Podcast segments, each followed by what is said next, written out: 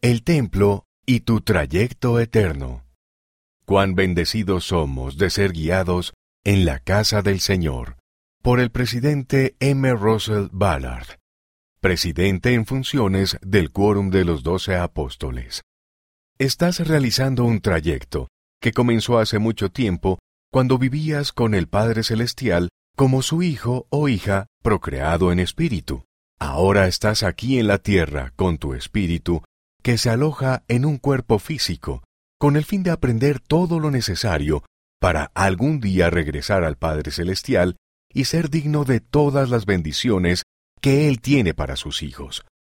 Algunas de las cosas más grandiosas que aprenderás en este trayecto eterno se encuentran en los templos de la Iglesia de Jesucristo de los Santos de los Últimos Días.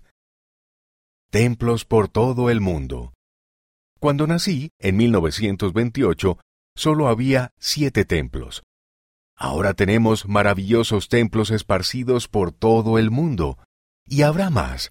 Los templos traen gozo y el poder que necesitamos para nuestro trayecto eterno. Ningún otro edificio en la tierra, ni siquiera los edificios más impresionantes, tiene lo que tienen los templos. El Salvador le dijo a Pedro que se le daría poder y autoridad, de modo que todo lo que ates en la tierra será atado en los cielos.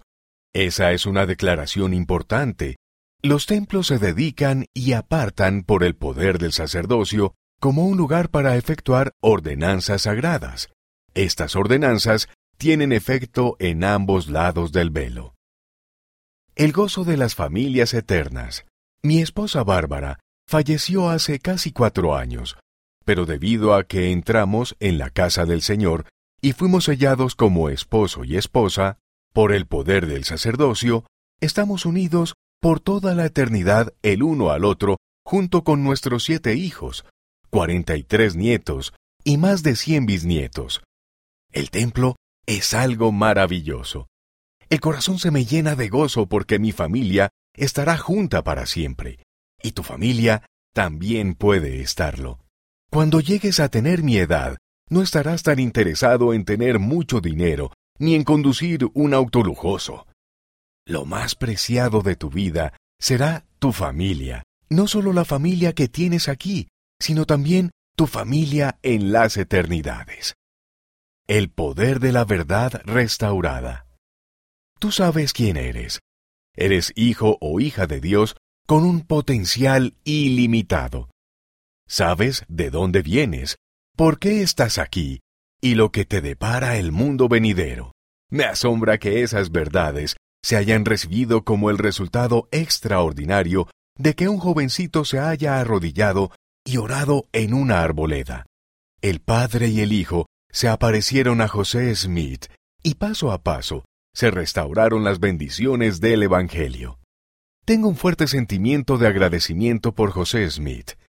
Nuestra comprensión restaurada del plan de Dios, de la función primordial que tiene la expiación de Jesucristo y de la importancia eterna de las familias y los templos, comenzaron con él. Continuaremos edificando templos y anunciando otros nuevos a medida que el gran y continuo mensaje de la restauración cubra la tierra. Las verdades restauradas, especialmente las que aprendemos por medio de las ordenanzas del templo, ponen la vida en perspectiva y nos dan poder para ayudarnos en nuestro trayecto eterno. Haz del templo parte de tu vida. Tal vez te sea difícil pensar que algo que puedas hacer hoy marcará una gran diferencia dentro de muchos años o incluso después de esta vida. Pero recuerda el trayecto eterno en el que estás. Cuando se te bautiza y confirma, das pasos importantes en este trayecto. Tú puedes ayudar a personas fallecidas a avanzar en su trayecto, al efectuar bautismos y confirmaciones por ellas en el templo. Yo lo hice muchas veces cuando tenía tu edad. Recuerdo una vez que me bauticé por más de sesenta personas. Apenas podía recuperar el aliento entre bautismo y bautismo. Si tienes la oportunidad de ir al templo, hazlo. Ve tan a menudo como te sea posible.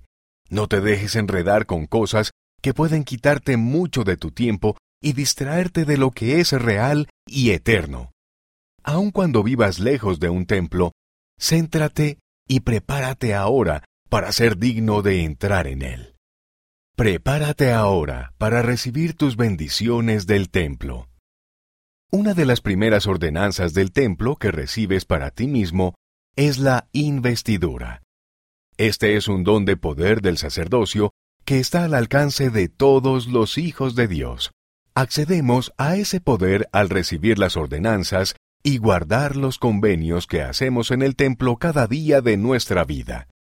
Para prepararte para tu investidura y otras ordenanzas del templo, puedes meditar, orar y aprender acerca del templo. Si tus padres o abuelos han ido al templo, habla con ellos acerca de la gloriosa bendición que representa. Tu obispo y otros líderes también te ayudarán. Asimismo, espero que encuentres buenos amigos que te apoyen. Estarás agradecido cuando llegue el día en que asistas al templo y estés preparado para recibir todas las maravillosas promesas y bendiciones que el Señor desea darte. El trayecto continúa. El propósito de esta vida es prepararnos para la siguiente. El gran plan del Padre Celestial no termina con la muerte, porque tu espíritu nunca muere. Continúa en el mundo de los espíritus para seguir aprendiendo, sirviendo y esperando la resurrección. Luego toda rodilla se doblará y toda lengua confesará que Jesús es el Cristo. Gracias a su expiación y resurrección, nuestro cuerpo y nuestro espíritu se reunirán de nuevo y nuestro trayecto continuará por las eternidades. ¡Qué bendición tan gloriosa será para todos nosotros! Al fin y al cabo, todo lo que tiene consecuencias e importancia eternas se centra en la vida y la misión de Jesucristo. Tu conocimiento y fe en Él crecerán a medida que sirvas en el templo. Sentirás su infinito amor por ti y experimentarás gozo y poder espiritual a lo largo de tu vida.